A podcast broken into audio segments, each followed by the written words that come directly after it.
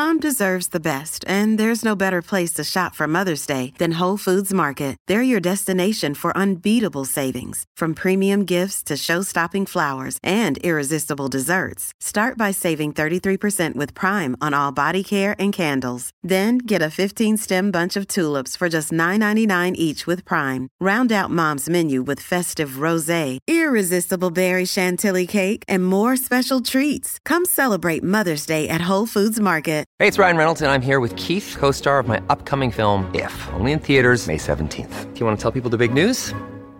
All right, I'll do it. Sign up now and you'll get unlimited for $15 a month and six months of Paramount Plus Essential Plan on us. Mintmobile.com slash switch. Upfront payment of $45 equivalent to $15 per month. Unlimited over 40 gigabytes per month. Face lower speeds. Videos at 480p. Active Mint customers by 531.24 get six months of Paramount Plus Essential Plan. Auto renews after six months. Offer ends May 31st, 2024. Separate Paramount Plus registration required. Terms and conditions apply if rated PG.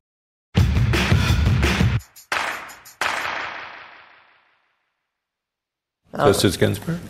If I could choose an amendment to add to this Constitution, it would be the, the Equal Rights Amendment.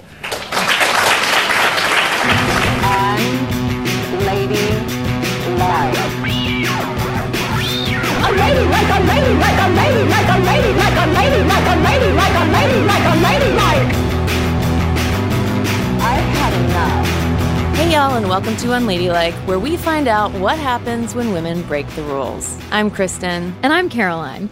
And if there's ever been a time to listen to our Supreme Queen, Ruth Bader Ginsburg, it's now. With Justice Kennedy going on, well, a permanent summer vacation, the U.S. Supreme Court is poised to shift sharply conservative. So is it time to plan a funeral for Roe? Hell no! Y'all, it's time to make RBG's ERA dream come true. And if those three letters don't ring any bells, think of the ERA as an IUD for your rights. As Dr. Ruth describes, an Equal Rights Amendment, or ERA, safely inserted into the Constitution would provide effective, long lasting protection from unplanned politics. It means that women are people equal in stature before the law. I think we have achieved that through legislation, but legislation can be repealed, it can be altered. That principle belongs in our Constitution. Is there any doubt in your mind that that would pass the judgment of the American people? Well, it didn't. Came pretty close. Ruth speaks the truth, y'all. The ERA came within spitting distance of being added to the Constitution back in the 1970s before corporate cash and religious conservatives effectively campaigned to halt it. Now, the good news it's making a comeback. And we, as in you, Caroline, me, Cristen, all of y'all listening, we have the power to make sure it happens this time around. And the not so good news? The longer we wait around to get that constitutional IUD inserted, the longer we go without any definitive law of the land equality, like regardless of how liberated we might feel. And Caroline, I'm going to continue on this contraceptives analogy, even though it is admittedly kind of making my uterus hurt. But existing laws that we have, things like the Violence Against Women Act, the Pregnancy Discrimination Act, the Equal Pay Act, like they're basically the equivalent of condoms, Hmm. you know? When used properly and consistently, they work pretty well. Like they're definitely better than nothing. But also, like condoms, those laws often aren't applied uniformly, if at all. And that can leave us vulnerable to changing political attitudes in a way that getting that constitutional IUD inserted just wouldn't. Like, regardless of who's on the court, who's in Congress, who's in the White House. The late Justice Scalia even said that the Constitution, y'all, ultimately does not guarantee gender equality. That's why today we're going to explore what the ERA really means, where it came from, and how we can help make it a constitutional reality. We're going to meet a longtime activist who had a life changing ERA awakening. Then we're going to unpack some long overdue constitutional claptrap, all to find out how we can enshrine our rights so that they don't keep getting screwed in the SCOTUS. The Equal Rights Amendment is a very simple 24 word statement pledging equality for all Americans. It says this Equality of rights under the law shall not be denied or abridged by the United States or by any state on account of sex. That's it. That's all it says. That's activist, actor, and documentary filmmaker Kamala Lopez. Kamala's devoted the past decade of her life to getting the ERA back into the public consciousness, back into the conversation, and into the U.S. Constitution once and for all. Quick civics refresher for all y'all Schoolhouse Rock fans out there. In order to amend the Constitution, the Congress first has to pass the amendment by a two thirds majority. Then they bat it back to the states, where three fourths of state legislatures, or 38, have to ratify it before it's official. And the thing is, y'all, we've already done a lot of this. In 1972, Congress passed the ERA along with what eventually became a 10 year deadline for states to ratify. And when that clock ran out in 1982, the ERA had only snagged 35 states. They were just three short. We were so close. Now, 1982 was a long time ago, says the woman born in 1983. I know, we weren't even born yet. I know. That's so cool. So, why do we want to talk to Kamala about this now? Well, shortly after Trump was sworn into office in 2017, Nevada ratified the ERA. They said that the whole deadline thing wasn't really allowed anyway, you know, no big deal. Then Illinois followed suit and ratified it in May, which brought the state tally up to 37. That means we just need one more state to ratify. And if you're like, um, why should we care about some dusty old legislation that couldn't make it across the constitutional finish line? Well, Kamala breaks it down. Let's say we wake up tomorrow, the ERA has been ratified. What kind of changes would we feel in our day to day lives, not just on a legislative level, but as women walking through the world, do you think? The day the Equal Rights Amendment passed, fair pay is the law of the land. The government does not get to discriminate on the basis of sex. They do not get to pay you less or any of the number of things that they're doing right now. It's immediate for the government. All of our labor laws will need to be examined to make sure that they are, in fact, equal.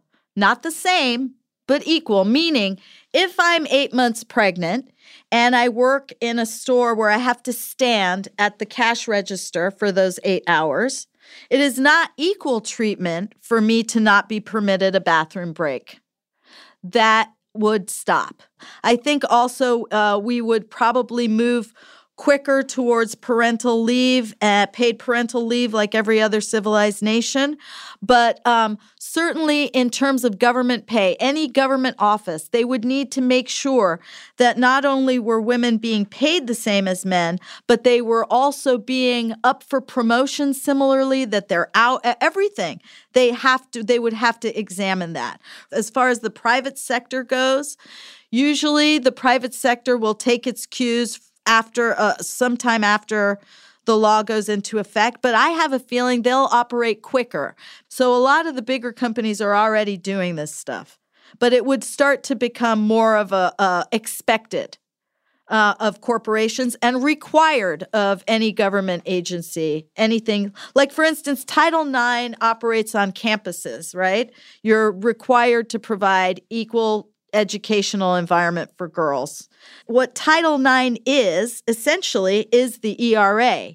The only thing is that Title IX is only operating in the educational environment. So the ERA would operate in every environment.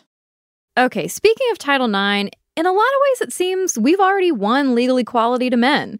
Plus, girls are already often raised with this expectation of social equality to boys, you know? Totally. I mean, even for Kamala growing up 30 years ago, like she wasn't walking around feeling inhibited by her gender. I mean, she walked through the world like she owned the place.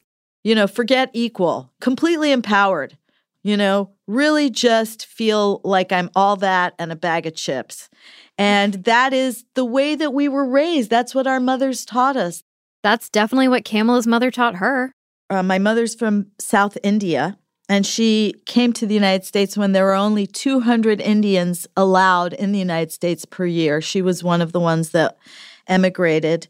Um, and she really believed in in the philosophy of the United States. That's that's why she came. She came by herself. She was 15 years old because she believed in all of those things that we say we believe in. My father also was extremely idealistic. Kamala's dad was a World War II vet turned hotshot creative director on Madison Avenue, and he could be temperamental as hell, a stark contrast to her ladylike mom. My mother is uh, is truly a lady, not in the shallow sense of the word, in the true to the bone. Doesn't raise her voice, uh, doesn't use foul language, treats all people with kindness and respect. You know, so I saw that being trounced on and being totally disrespected and kind of made fun of my whole life. So I certainly wasn't going to be like that. But I also was very protective of it. So, growing up for you, when did you personally kind of first learn about feminism and the importance of gender equality? Well, I guess my father was very, very sexist. Uh, my father uh, was very confusing because, on the one hand, he felt convinced that women were definitely inferior and should be kept in their place. But he felt, however, that I was superior not only to women, but to most men and should never be told to do anything by anybody. So you were kind of the exception to the rule? I was the complete exception to the rule. Um, so I didn't really identify as a feminist. I just identified as a badass. Kamala's badassery carried her through being a teenage punk in New York, an idealistic student at Yale, and then an actor in Hollywood, fending off sexism and racist typecasting. Which led her to launch her own production company to make films for and by women. In 2008, she made her first documentary. It was the beginning of an even greater awakening. I was given the great honor of showing my first feature film, which is called A Single Woman, about first U.S. Congresswoman Jeannette Rankin. And they allowed me to screen this at the Smithsonian Institution in Washington, D.C. And it was a very, very big deal. And so I was feeling quite high on the hog. I really was. I felt like my shit did not stink. Uh, here I was in the halls of power, right in, in the seat of our great nation, showing an important film about the history of our great nation. Before her screening, Kamala and her husband took a walk through the Smithsonian, and they came upon a particular historical reenactor. And I'm standing there in the lobby, and I see a woman across the way dressed in a suffrage costume. And she looks me straight in the eye and she says, I'm Alice Paul, and I'm back to haunt you because you've done nothing to ratify the Equal Rights Amendment. Back when she was alive, Alice Paul was a radical suffragist and author of the Equal Rights Amendment. Kamala's Jeannette Rankin documentary even mentions Paul. But somehow, through all of her work, Kamala hadn't realized that the ERA never made it into the Constitution. Well, how did you how did you respond to this this woman in costume? I mean, uh, w- were you just blindsided? I was just like, for a few days, I thought, that lady is wrong. That's ridiculous. We've, you know, we've got other things because, I mean, we're not in the Stone Age here. We've got other things. Yet, we kind of are in the Stone Age, Caroline. I mean, we are the only industrialized country without constitutional provisions for gender equality and or anti-discrimination. We're behind 112 other nations around the world in this regard. The more Kamala thought about stuff like this, the less she could let it go. She was being haunted not just by Alice Paul, but by this idea that something she thought was guaranteed, you know, protection she lived her life just assuming she had, weren't there at all. Every once in a while, I'd hear it again. I'd hear it again. You don't have equal rights. You don't have equal rights in America. I didn't get it until I saw a woman wearing an outfit from a hundred years ago and realized nothing had effing changed. It was all window dressing that had changed. And that made me mad.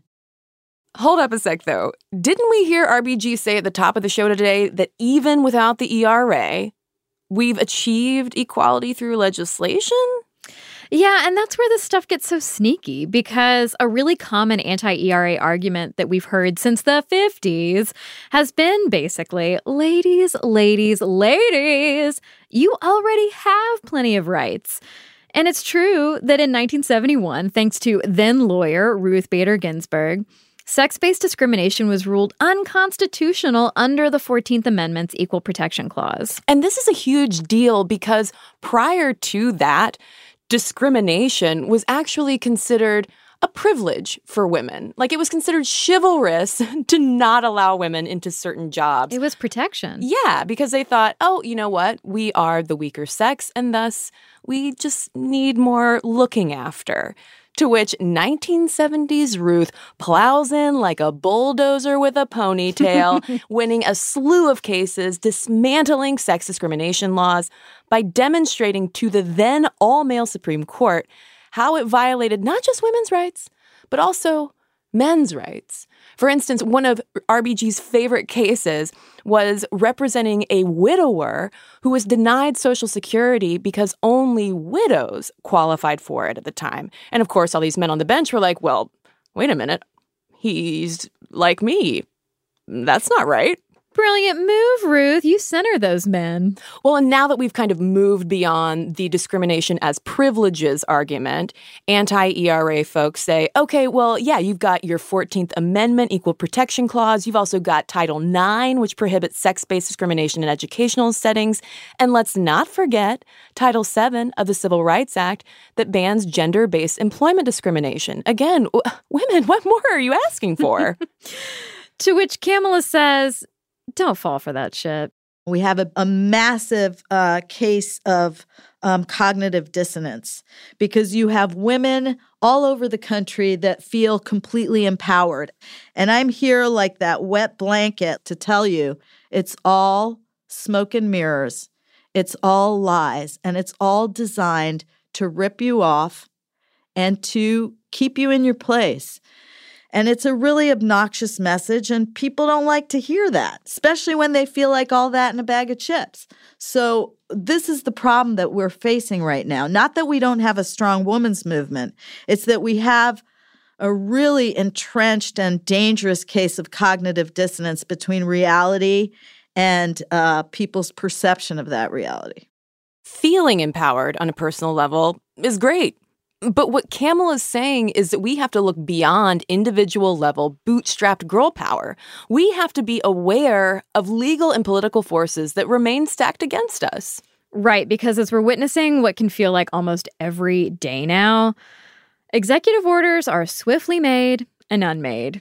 With a little more effort, laws can be overturned, courts' attitudes can change, Supreme Court justices can retire. But as not retired, Justice RBG wrote about the ERA in the Harvard Women's Law Journal in 1978. The ERA would provide, quote, an unassailable basis for applying the bedrock principle all men and all women are created equal. And that bedrock principle? That is our constitutional IUD. Okay, so it's not hormonal or copper, it's bedrock. Love it.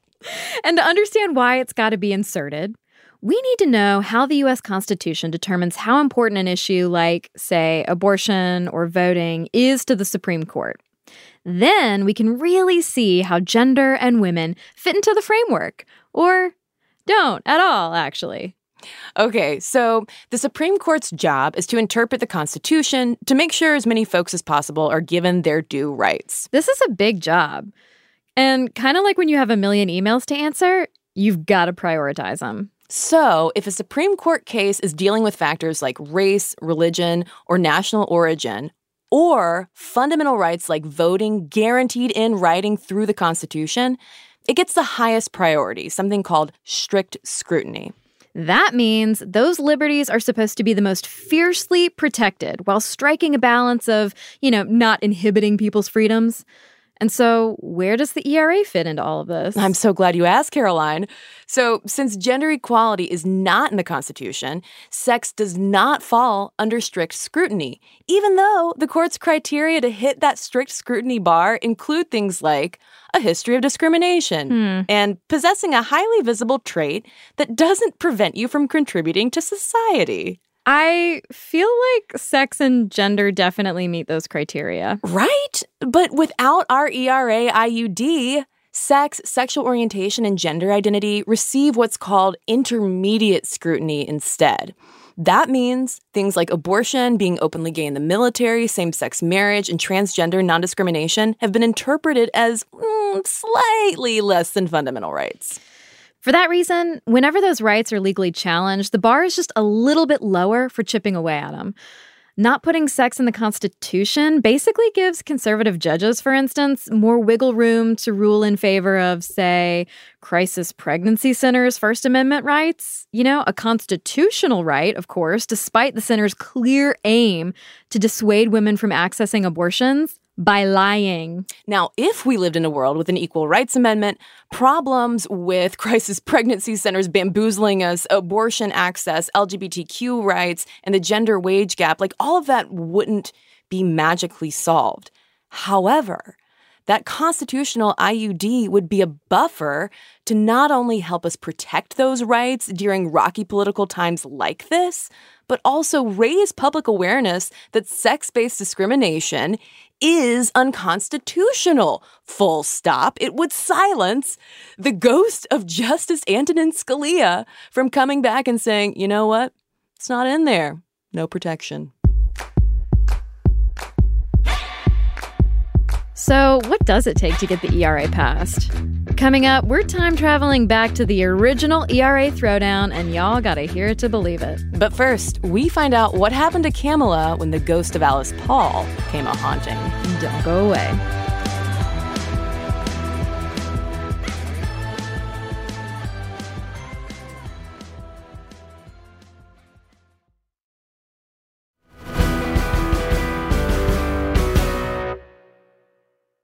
We're back with actor and ERA activist Kamala Lopez. When we left off with her, her fateful Smithsonian run in with the ghost of Alice Paul had inspired Kamala to go all in to try to amend the Constitution once and for all.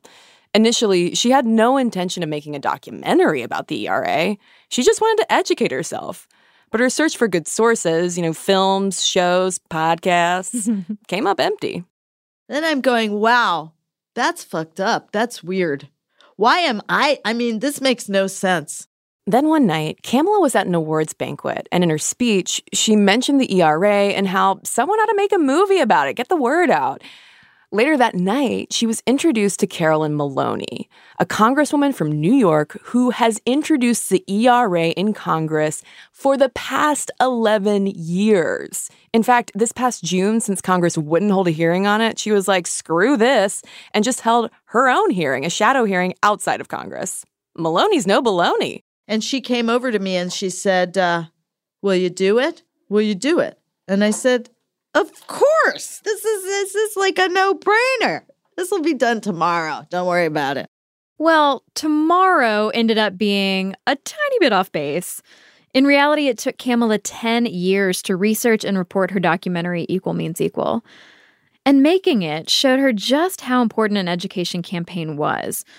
Because Kamala wasn't the only one who had taken her equality for granted. Even women in the highest positions of power are sometimes unaware of our lack of constitutional protection. Take, for example, this scene from Equal Means Equal. Kamala is interviewing Captain Kelly Muhldorfer of the Los Angeles Police Department. We have sufficient law to give us equal rights and to, you know, pr- to pursue anything that we want to pursue. Did you know that men and women do not have equal rights under federal law? Which federal law? No, I didn't. My thought is that the fact that you don't know that, Americans yeah. don't know that. Yeah, perhaps. No, that's interesting. I, I didn't know that. So, and then you're right. You make a good point that the fact that I don't know that, um, that says a lot too. You know, she let me keep that in the film, which, by the way, she had every right to say, take that out and she didn't. And God bless her for it because that's how most women in power are ignorant on the matter. Well, from your perspective as both an activist and a filmmaker, I'm curious how you get people to pay attention to the message and not tune out because there's a lot of reason to tune out, right? Whether it's despair, I'm overwhelmed. How do you get people to tune in and pay attention? Well, you're talking to me. Uh, you know, it's, uh, I just, I just, I don't let it slide. I am like, what do you mean you're not going to do something? A lot of people don't like hanging around me much because I'm not the kind, I don't, uh, I don't go to brunch much. You know, I'm like, what are you doing? I know what you're saying. What are you doing? It doesn't have to be big, but it does have to be. Look at Kamala. She launched the ERA Education Project. She helped organize the campaign for Illinois to ratify the ERA this year, and she's even spoken before the UN. But it's not always easy being outspoken. You know, I spend a lot of time trying to be ladylike because I need to be heard. And um, when you're unladylike, as I have been really most of my life up until now, uh, it's very difficult for the establishment to hear what you're saying. Uh, which is unfortunate, but instead of fighting it, um, I'm just kind of learning to work within the constraints of what I have to do to get the job done. I mean, I have to look a certain way. I have to bother to put on a little makeup, put a little effort into what I look like, which is also, you know, anybody that knows me well uh, knows that my I'm I'm pretty much a pajama robe type of individual. But the thing is, Cristen, like, I don't know that a ladylike route will ever lead women into the Constitution. Like, we've been at this ever since back in the day. Abigail Adams asked her husband, John Adams, to quote, remember the ladies when he and his bros drafted the brand new Constitution. And of course, he was like, LOL, no. Yeah. And in fact, the constitutional framers intentionally excluded women and not white dudes from that original document to make sure power stayed concentrated in their superior white dude hands. And to understand the effects of that decision on gender equality today, we've got to unpack some claptrap, Caroline. Unpack the Claptrap is the segment where we guide y'all through the weeds of modern day patriarchy to find out why things are the way they are. And today for the ERA, we're unpacking one, if it's been around so long, what happened to it? Two, why is it having a comeback? And three, what difference could we make in all of this? First up, a quick refresher on where the Equal Rights Amendment originated. Way back in 1923, three years after women earned the right to vote with the ratification of the 19th Amendment, radical suffragist and National Women's Party founder Alice Paul proposed another amendment, only this time constitutionally enshrining equality of the sexes under the law in all jurisdictions. Alice had her work cut out for her, though. Equal rights just didn't have the same ring to it back then. So then we saw that hmm. our problem would not be Senate and Congress and the president, would because now we were voters and had this power, but it would be changing the thought of American women. Changing the thought of American women, as Alice put it, was a daunting goal. Gals across the political spectrum opposed the ERA. Some suffragists thought it was way too fast to move on from voting since many women of color were still disenfranchised across the country. On the left, labor activists worried it would undermine minimum wage, maternity leave, and other regulations meant to genuinely improve women's working conditions. And on the right, social conservatives said that housewives would be abandoned without child support and so called widows' pensions. Nonetheless, Ol Alice managed to get her ERA introduced in practically every congressional session from 1923 through 1950. For a brief, shining moment that year, it looked like the ERA might pass, you know, sort of as like a thank you to the women for keeping America running during two world wars. But no, no. It's really not until after passage of the Civil Rights Act of 1964 that an intersectional coalition of women really get fed up and go all in for the ERA. See, it was a huge feminist victory just to get the Civil Rights Act to ban sex discrimination along with race based discrimination in the workplace.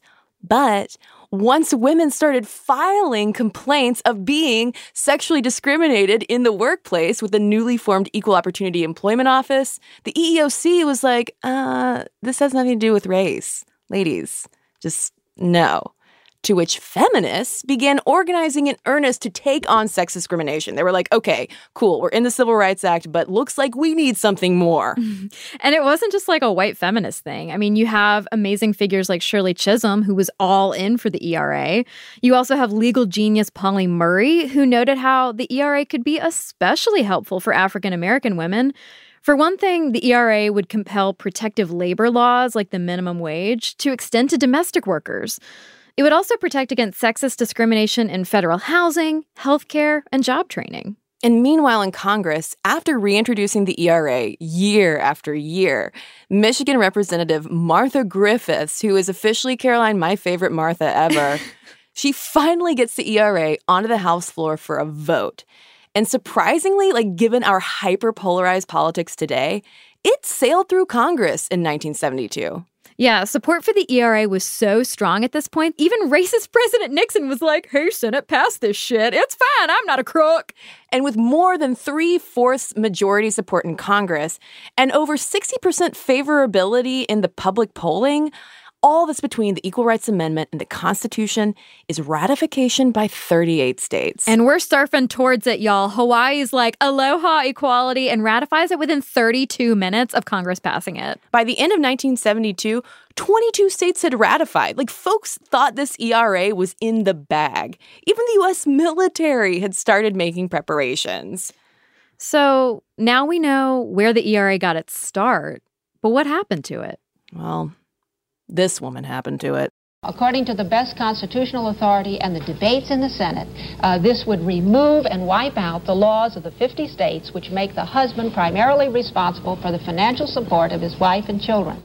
Right wing lawyer Phyllis Schlafly became the face, the voice, and the values behind the Stop ERA movement, which was further galvanized by Roe v. Wade in 1973. Oh man, leave it to abortion to just really get people worked up.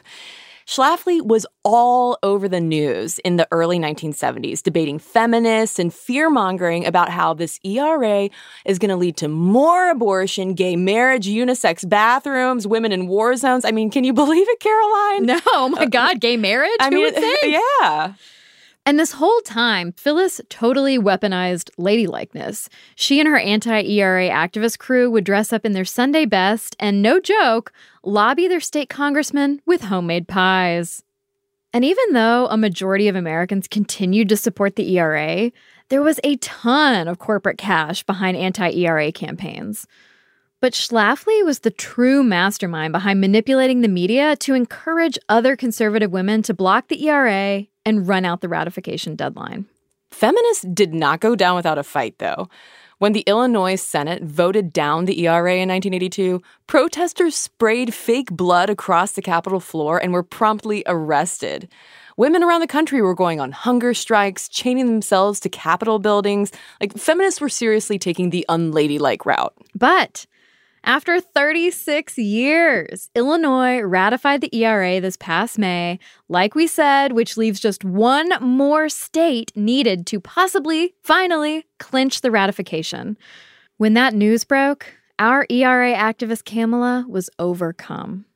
I just became hysterical, crying for like hours. We were just fighting every second. We were fighting every day. We had calls and I mean we were just just fighting so hard that um if it hadn't happened I I don't know what I would have done. And there were plenty of reasons why that might not have happened. For one thing, there have been some concerns about, uh, okay, this is an amendment written by a racist white lady back in the 1920s. Like, is this really the intersectional solution we need? Well, in terms of the language of barring discrimination on the basis of sex, legal scholars have noted that, yeah, that would provide protection based on gender identity and sexual orientation, but some folks still want more inclusive language in the ERA. Others want to see an additional sentence explicitly granting that women shall have equal rights to literally get us in the Constitution. Regardless, though, of the language debates, we see that after all these years, the fighting is paying off. The ERA is clearly on the move. We could get an IUD for our rights any day now, but why now? And let's be real like, is this really possible? Can we really make RBG's ERA IUD dream come true and keep all of our acronyms straight? It will be tough, Caroline. But we're going to answer all of our final claptrap questions when we come back.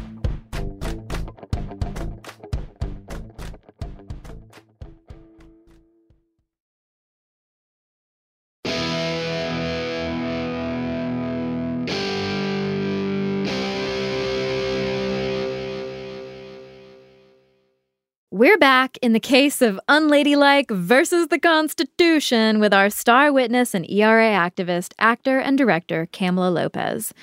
We wanted to find out from her why now? What's driving the ERA comeback? Kamala thinks that in the age of Trump and Me Too and the Women's March, we've reached an unladylike tipping point.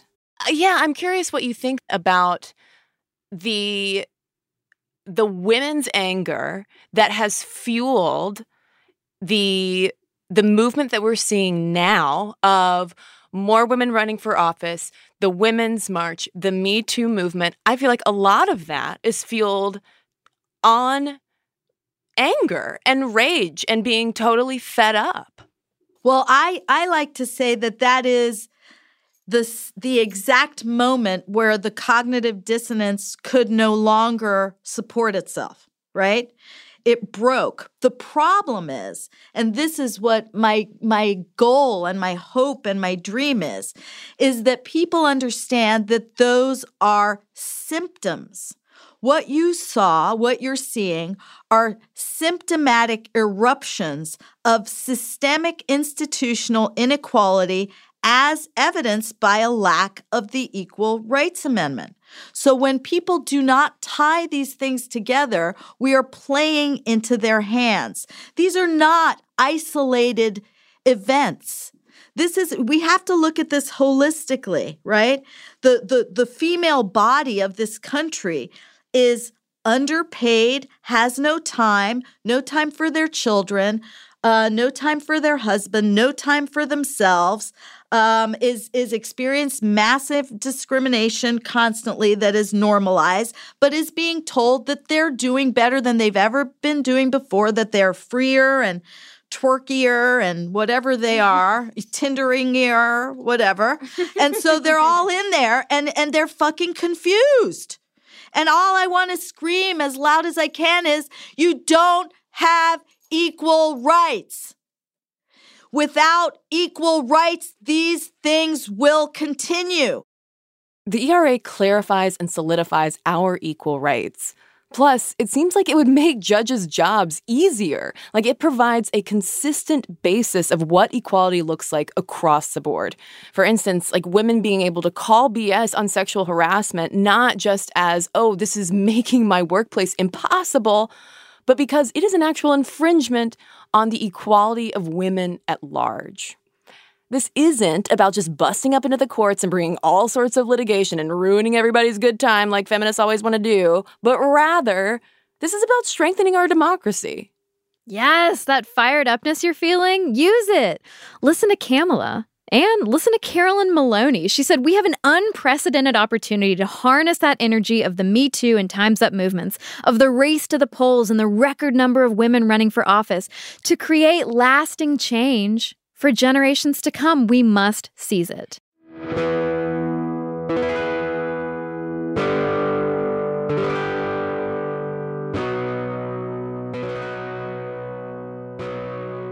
At the end of her documentary, Kamala looks into the camera and says, Equal means equal. It's that simple. And on its face, it does sound simple. But clearly, it hasn't been. Like, we've lost this fight before. And listen, y'all, we can't predict the ultimate fate of the ERA, but we know that there are two main paths to get there. One is the three state strategy, although now with Nevada ratifying in 2017 and Illinois this year, it's kind of really a one state strategy at this point. And the 13 states on that list who could still ratify are unsurprisingly concentrated in the South Alabama, Arkansas, Arizona, Georgia, Florida, Louisiana, Mississippi, Missouri, North Carolina, Oklahoma, South Carolina, Utah, and Virginia. Getting to 38 will be huge Beyond that, though, is a bigger unknown since conservative ERA opponents will definitely challenge us on the whole ratification deadline debacle. But that said, there is a precedent for the amendment moving forward. It's just going to be a court battle regardless. We could also take the second approach, or the fresh start approach.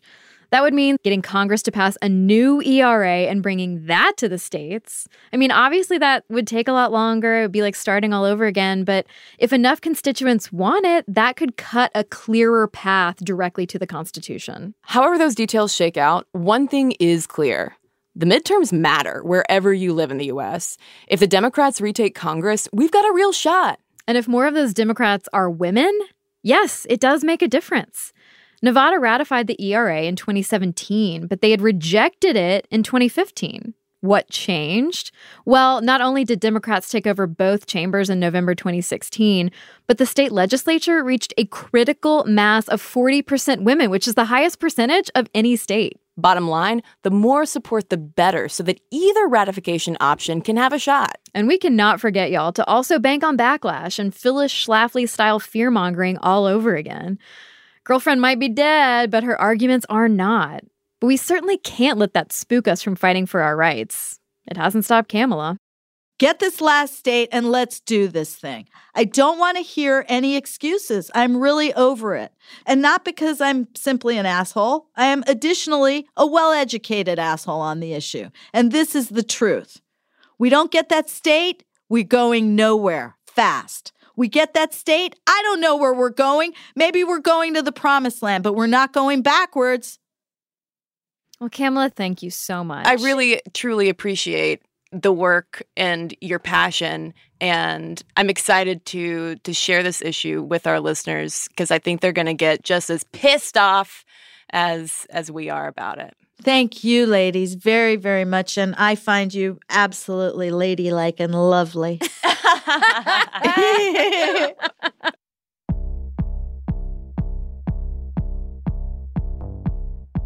All right, Caroline. You ready to amend the Constitution? Yeah, no big deal. I mean, why not try to do RBG a solid at the very least, you know? Totally. And we can do this if we really truly want to get supremely unladylike and follow our outrage all the way to the ERA. Here's how you start. Number one, tell everyone you know. Are your friends freaking out about whether Roe is going to be overturned? Introduce them to the ERA. Talk about it on social as an intersectional solution for preserving our hard won rights. And we're going to be posting shareable IUD My Rights images across social at Unladylike Media. You can also download them over at unladylike.co. So go find them and share the heck out of them, y'all. And don't forget to use our hashtag IUDMyRights. Secondly, vote in the midterms. And if you live in one of those 13 unratified states like we do, make the ERA a campaign issue for state legislators too.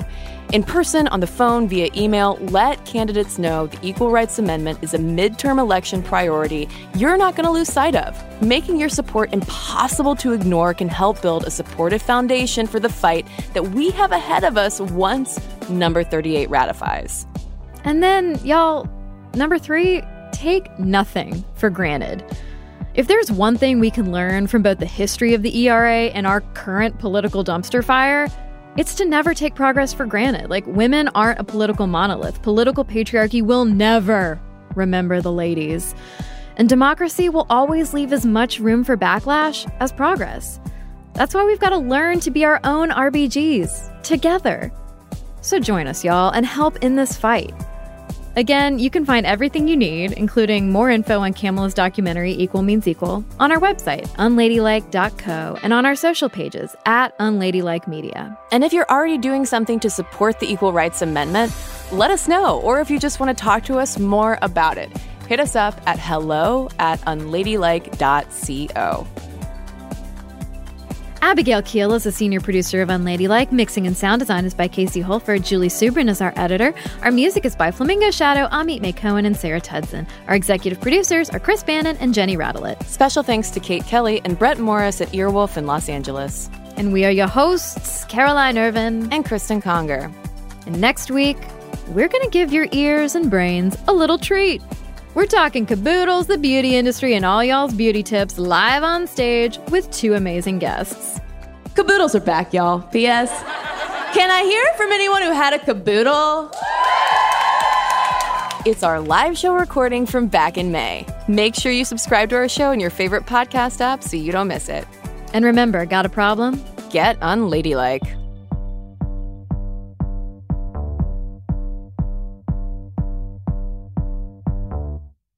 All right, Caroline, it's time for a quick civics refresher. You ready to sing along? Yes. Okay, here we go. In order to amend the mm-hmm. Constitution, Congress first has to pass the amendment by a two thirds majority. Stitcher.